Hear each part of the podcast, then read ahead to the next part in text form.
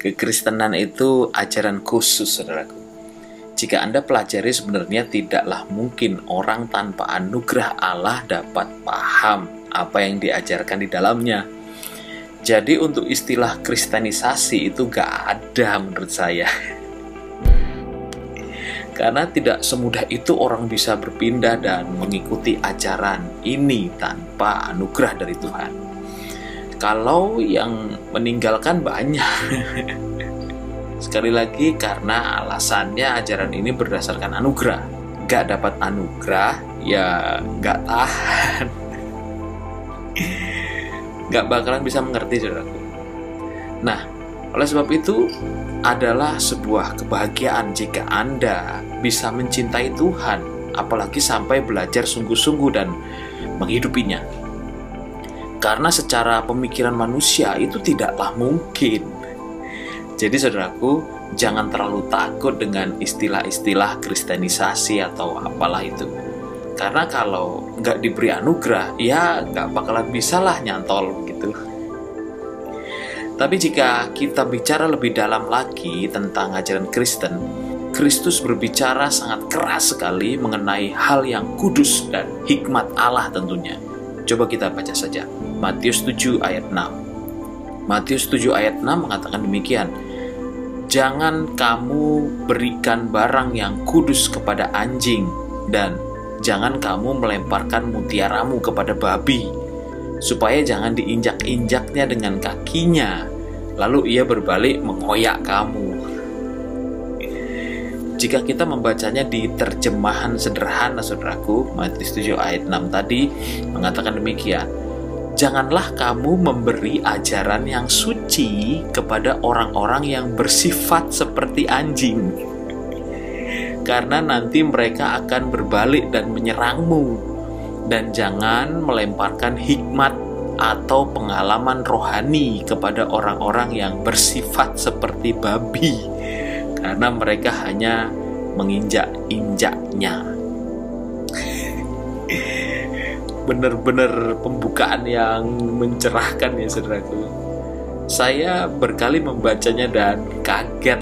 Wow! Nggak nyangka dengan terjemahan sehari-hari saja perkataan Tuhan cukup keras. Mungkin nggak banyak orang menyinggung pengajaran ini karena takut, sensitif begitu kali ya. Namun baiklah kita sebagai umat Tuhan tidak pilih-pilih ayat lah supaya kita tahu sesungguhnya apa keseluruhan maksud Tuhan untuk kehidupan manusia. Nah, kembali lagi mengapa Tuhan cukup keras berkata demikian? Karena sifat manusia dalam keberdosaan itu memang menjengkelkan. Biasanya cenderung sok tahu. Ahli Taurat sangat mengerti kebenaran, saudara.